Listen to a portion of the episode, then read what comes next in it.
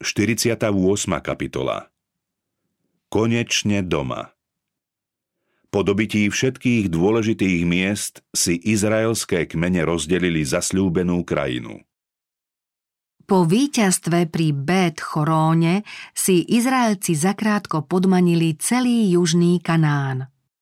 Porazil Józua celú krajinu, pohorie i Negeb, nížinu i Svahy – a všetkých tých kráľov i s ich krajinami zaujal Józua naraz, lebo hospodin, boh Izraela, bojoval za Izrael.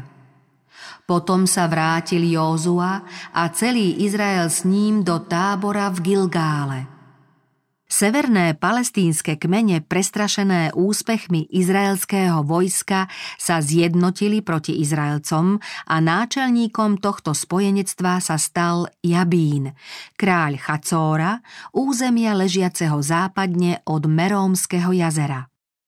Tí vyšli s celými svojimi tábormi. Armáda bola oveľa väčšia, než za sa Izraelci v Kanáne stretli. Národ taký početný ako piesok na brehu morskom, s veľmi veľkým množstvom koní a vozov. Všetci títo králi sa spojili, prišli a utáborili sa pri vodách merómskych, aby bojovali s Izraelom. Hospodin opäť povzbudil Józú.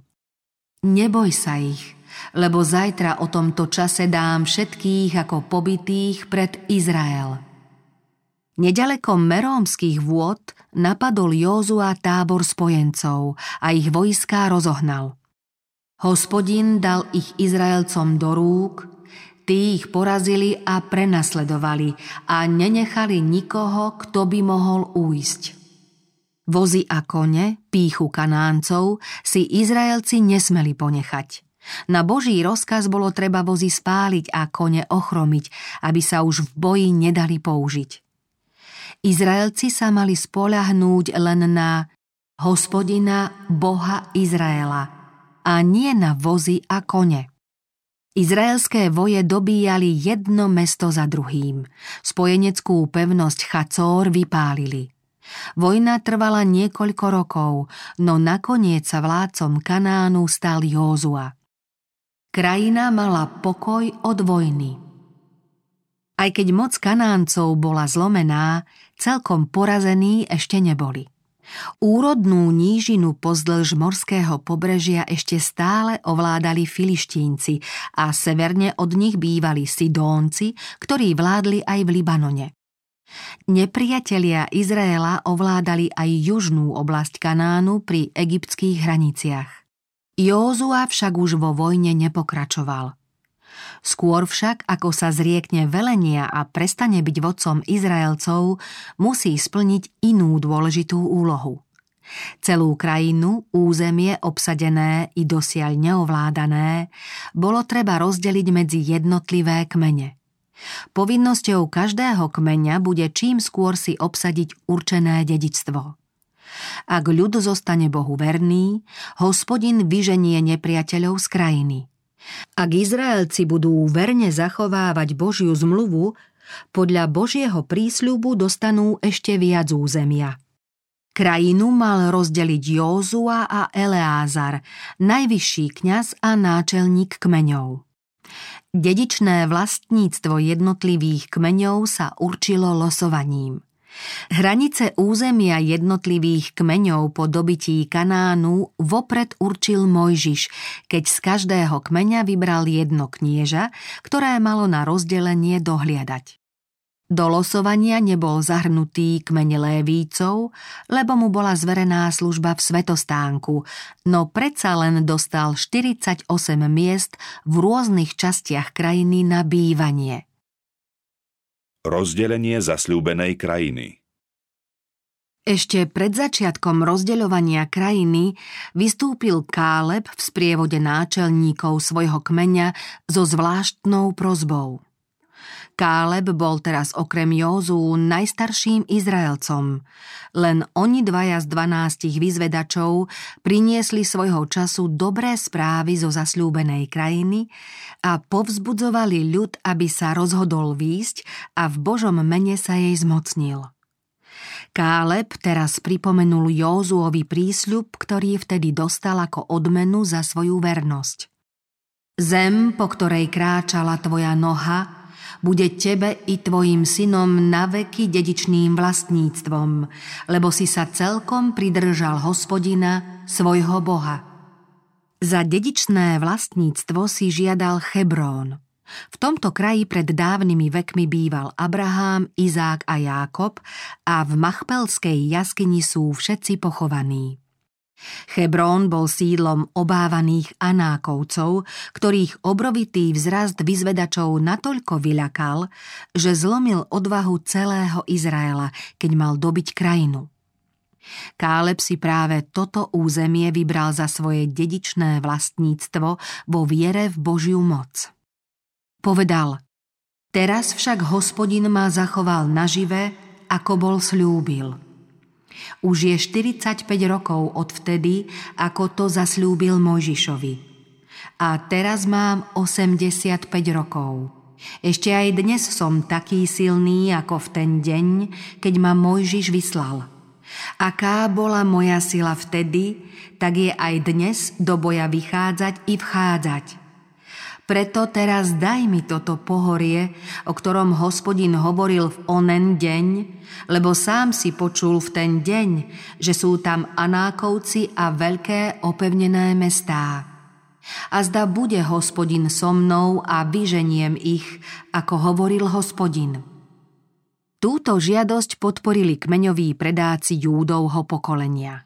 Káleb, ktorý bol vybraný zo svojho kmeňa, aby bol pri rozdeľovaní zeme, sám sa rozhodol pozvať popredných mužov svojho kmeňa, aby s ním predniesli túto žiadosť, aby sa azda nezdalo, že svoju moc využíva na svoj prospech. Kálebovej žiadosti sa bez prieťahov vyhovelo. Nikomu spolahlivejšiemu nemohlo byť zverené dobitie tejto pevnosti obrov. Na toho Józua požehnal a dal Chebrón za dedičné vlastníctvo Kálebovi, synovi Jefuneho, pretože sa celkom pridržal hospodina, Boha Izraela.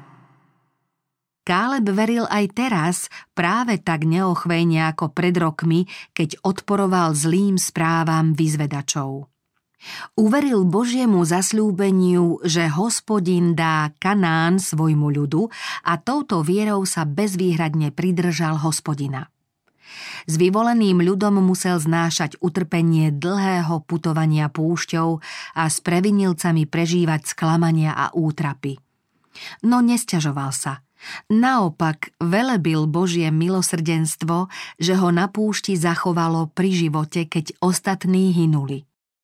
Pri všetkých nebezpečenstvách, ťažkostiach a útrapách na spoločnej ceste púšťou, ako aj počas bojov pri vstupe do Kanánu, ho chránil sám hospodin a teraz, vyše 80-ročný, bol ešte stále svieži a plný života. Nežiadal si územie už dobité, ale kraj, ktorý vyzvedači pokladali za celkom nedobytný.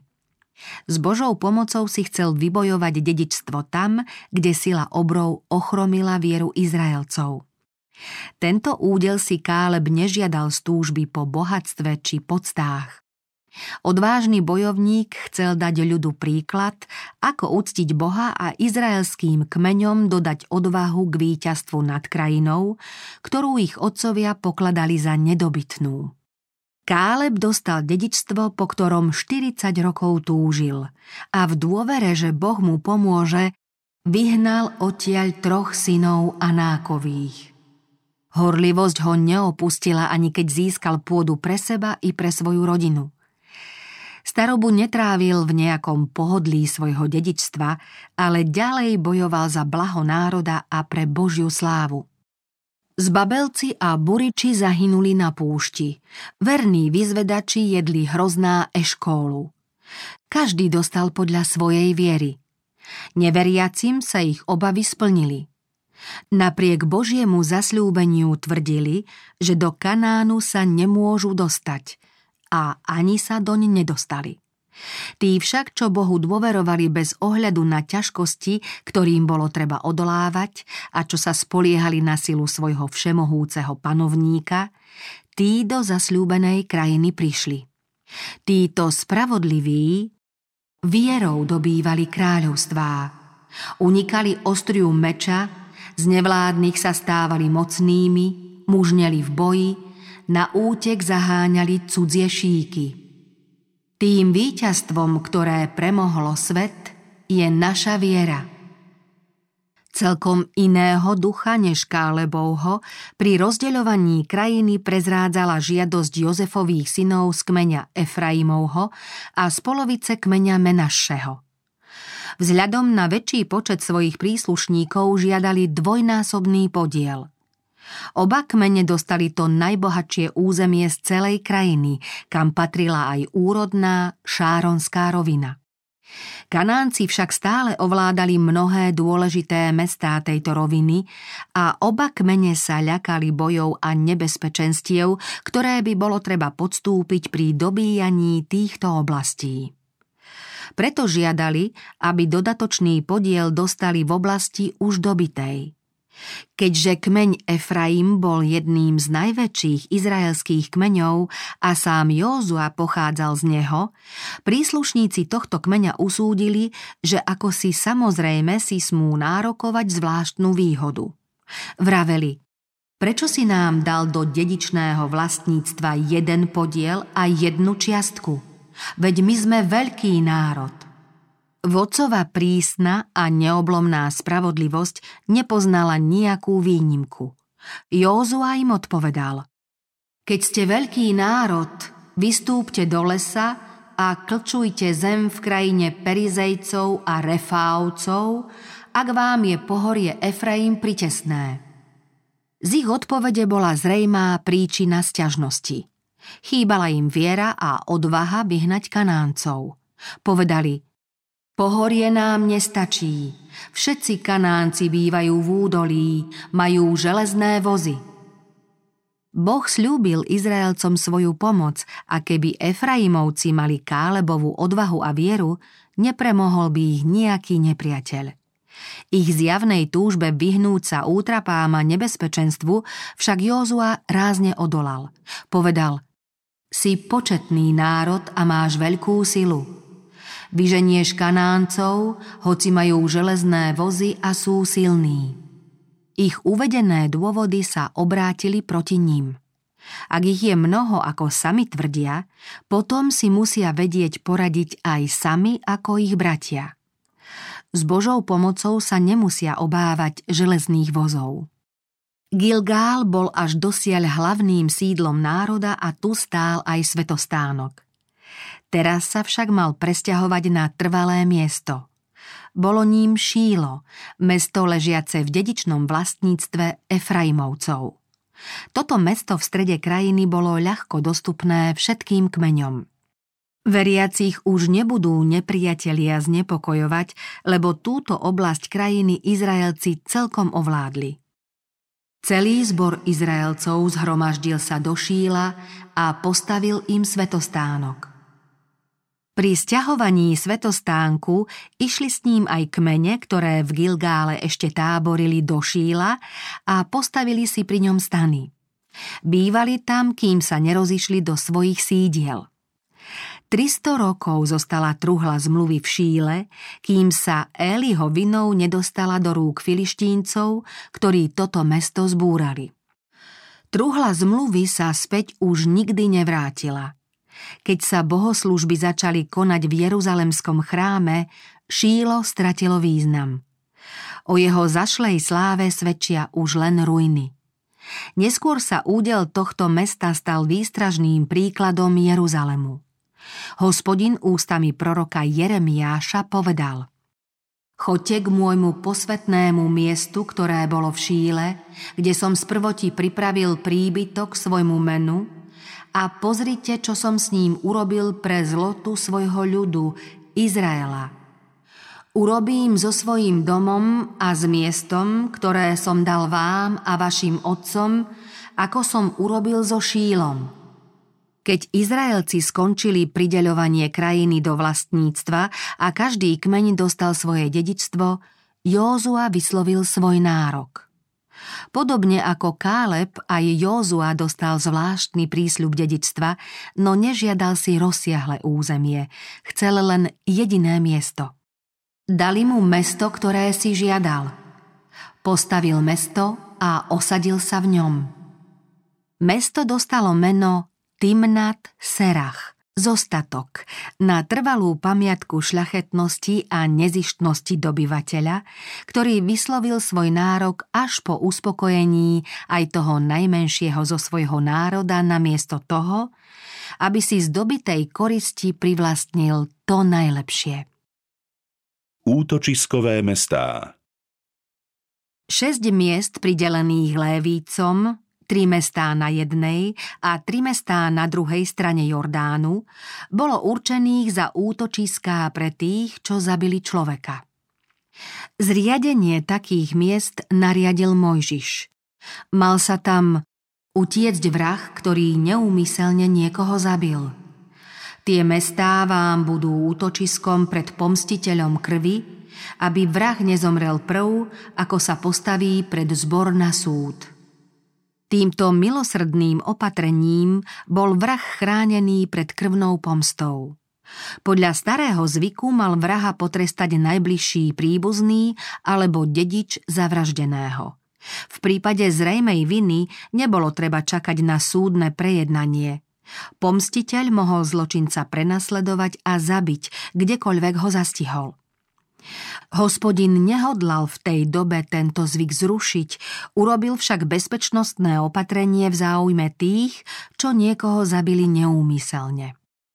Útočiskové mestá boli vybrané tak, aby prístup k nim bol možný z každého miesta krajiny za pol dňa. Cesty, ktoré k ním viedli, sa mali udržiavať v dobrom stave.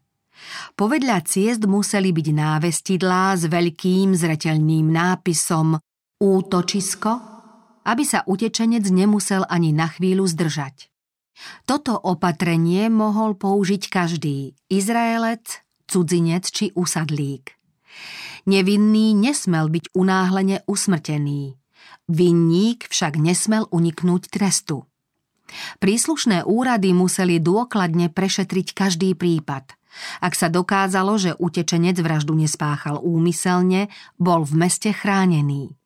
Vinník bol však odovzdaný pomstiteľovi.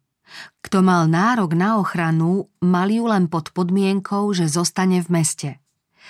Ak niekto z nich stanovený priestor opustil, pomstiteľ ho mohol chytiť a zabiť, lebo nedbal na Božie ustanovenie. Pri smrti veľkňaza sa mohol z útočiska každý rozhodnúť pre návrat domov. Pri pojednávaní však na odsúdenie obvineného z vraždy nestačila výpoveď jedného svetka, aj keby okolnosti svedčili proti nemu. Hospodinov príkaz znel. Ktokoľvek zabije človeka, podľa svedectva svetkov má byť vrah vydaný na smrť. Avšak jeden svedok nemôže vypovedať proti nikomu tak, aby ten bol vydaný na smrť. Tieto predpisy dal Izraelcom prostredníctvom Mojžiša vlastne sám väčší Boží syn, ktorý po príchode na zem poučal svojich učeníkov, ako majú zaobchádzať s blúdiacimi. Božský učiteľ im zopakoval príkaz, že na oslobodenie či odsúdenie človeka svedectvo jedného svetka nestačí. Sporné otázky nemožno rozriešiť na základe názoru či mienky jedného človeka. V každom podobnom prípade musia svedčiť najmenej dvaja ľudia a spoločne niesť zodpovednosť, aby bola každá výpoveď potvrdená ústami dvoch alebo troch svetkov. Človeka obvineného a usvedčeného z vraždy nemožno zachrániť nejakým očkodným alebo výkupným. Ak niekto prelieva ľudskú krv, tomu nech človek preleje jeho krv. Nesmiete prijať výkupné za život vraha, ktorý je hoden smrti, ale musí byť vydaný na smrť. Boží príkaz znel I od môjho oltára ho odtrhni, nech zomrie. Pre krajinu nemožno získať zmierenie za krv v nej rozliatu, iba krvou toho, kto ju vylial. V záujme bezpečnosti národa a zachovania jeho čistoty musela byť vina vraždy prísne potrestaná. Ľudský život, ktorý môže dať len Boh, treba pokladať za svetý. Útočiskové mestá boli zriadené pre Izraelcov a sú symbolom útočiska, ktoré zabezpečuje Kristus. Láskyplný Boží syn, ktorý v dávnej dobe tieto časné útočiskové mestá ustanovil, ponúka priestupníkom Božieho zákona bezpečnú ochranu na základe svojej preliatej krvi. V ňom môžu nájsť útočisko pred druhou smrťou. Nijaká moc nemôže z Kristovej ruky vytrhnúť tých, čo uňho hľadajú odpustenie. Teraz teda už niet odsúdenia pre tých, čo sú v Kristovi Ježišovi. A kto ich odsúdi? Kristus Ježiš, ktorý zomrel, ba viac, ktorý bol vzkriesený, je po pravici Boha a prihovára sa za nás. Aby sme mali silné povzbudenie my, čo sme našli útočisko v tom, že dosiahneme ponúknutú nádej. Kto utekal do útočiska, nesmel váhať. Bezodkladne musel opustiť rodinu i zamestnanie. Nesmel sa zdržiavať lúčením so svojimi milými. V ohrození svojho života musel obetovať všetko a sledovať jediný cieľ, čím skôr sa dostať do bezpečia. Nesmel myslieť na únavu ani na prekážky. Utečenec nesmel ani na chvíľu poľaviť v úsilí, kým sa nedostal za múry mesta. Kým hriešnik nenájde útočisko v Kristovi, hrozí mu trest väčnej smrti. Ako otáľanie či nedbalosť mohli utečenca olúpiť o jeho jedinú nádej na zachovanie života, tak váhavosť a ľahostajnosť môžu človeka priviesť do záhuby. Veľký nepriateľ Satan sleduje každého priestupníka Božieho svetého zákona a kto si neuvedomuje nebezpečenstvo a opravdivo nehľadá záchranu vo väčšnom útočisku, stane sa korisťou nepriateľa. Kedykoľvek chránenec opustil útočiskové mesto, právo nad ním prevzal pomstiteľ – Ľud sa mal naučiť vo vlastnom záujme zachovávať bezpečnostné ustanovenia väčšnej prozreteľnosti. Nestačí, aby hriešnik veril, že pre Kristove zásluhy má hriechy odpustené, ale vierou a poslušnosťou musí v Kristovi zostávať. Lebo ak dobrovoľne hrešíme po prijatí poznania pravdy, potom už niet obety za hriechy – ale iba hrozné očakávanie súdu a žiara ohňa, ktorý strávi protivníkov. Nedorozumenie Dva izraelské kmene, Rúbenovci a Gádovci i polovica kmeňa Menašeho dostali svoje dedičstvo skôr, než prekročili Jordán – Šíre náhorné planiny a hojnosť lesov v Gileáde a v Bášane poskytovali týmto pastierským kmeňom pre ich stáda rozsiahle pastviny, akých v Kanáne nikdy nebolo. Tieto kmene sa rozhodli, že sa usadia práve tu – Zaviazali sa, že dodajú príslušný počet ozbrojencov, ktorí budú sprevádzať ich bratov cez Jordán a s nimi sa zúčastnia bojov, kým aj oni nebudú mať svoje dedičstvo. Tento sľub verne splnili. Keď desať kmeňov vtrhlo do Kanánu, Rúbenovci a Gádovci i polovica kmeňa Menašeho asi 40 tisíc ozbrojencov tiahlo pred hospodinom do boja na Jerišské stráne. Celé roky statočne bojovali po boku svojich bratov. Potom prišiel čas návratu do vlastnej krajiny.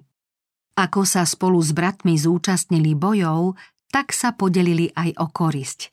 Vrátili sa s bohatými pokladmi a s veľmi mnohým dobytkom – so striebrom, zlatom, bronzom, železom a s veľkým množstvom šiat. Teraz mali bývať v určitej vzdialenosti od hospodinovho svetostánku. Ich odchod Józú znepokojil a naplňal obavou.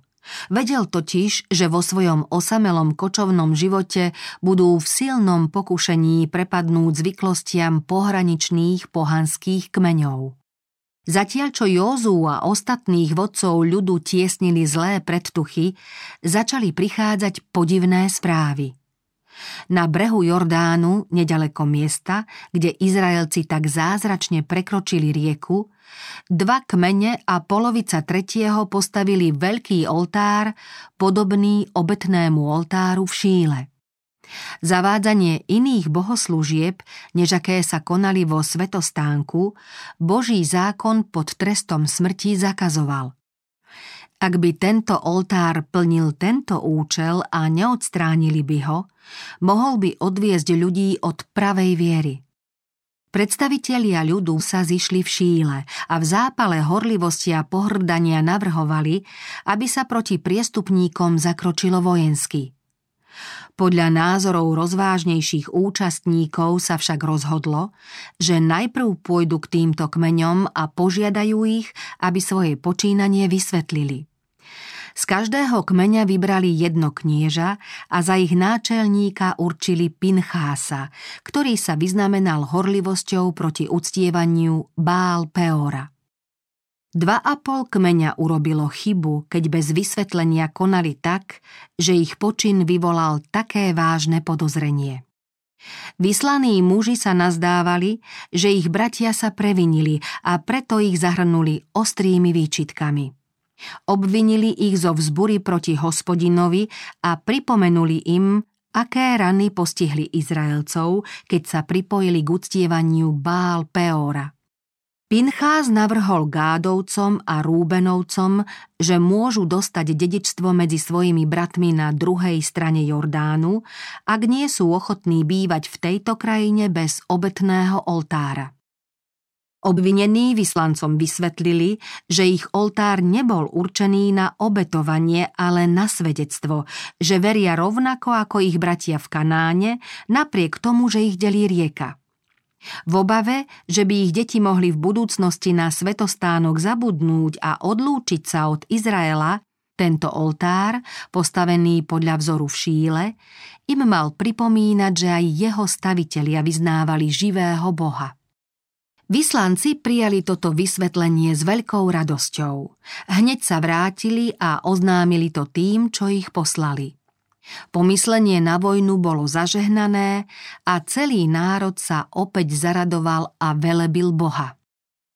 Potom Gádovi a Rúbenovi synovia vyrili do svojho oltára nápis, ktorý oznamoval, prečo bol oltár postavený.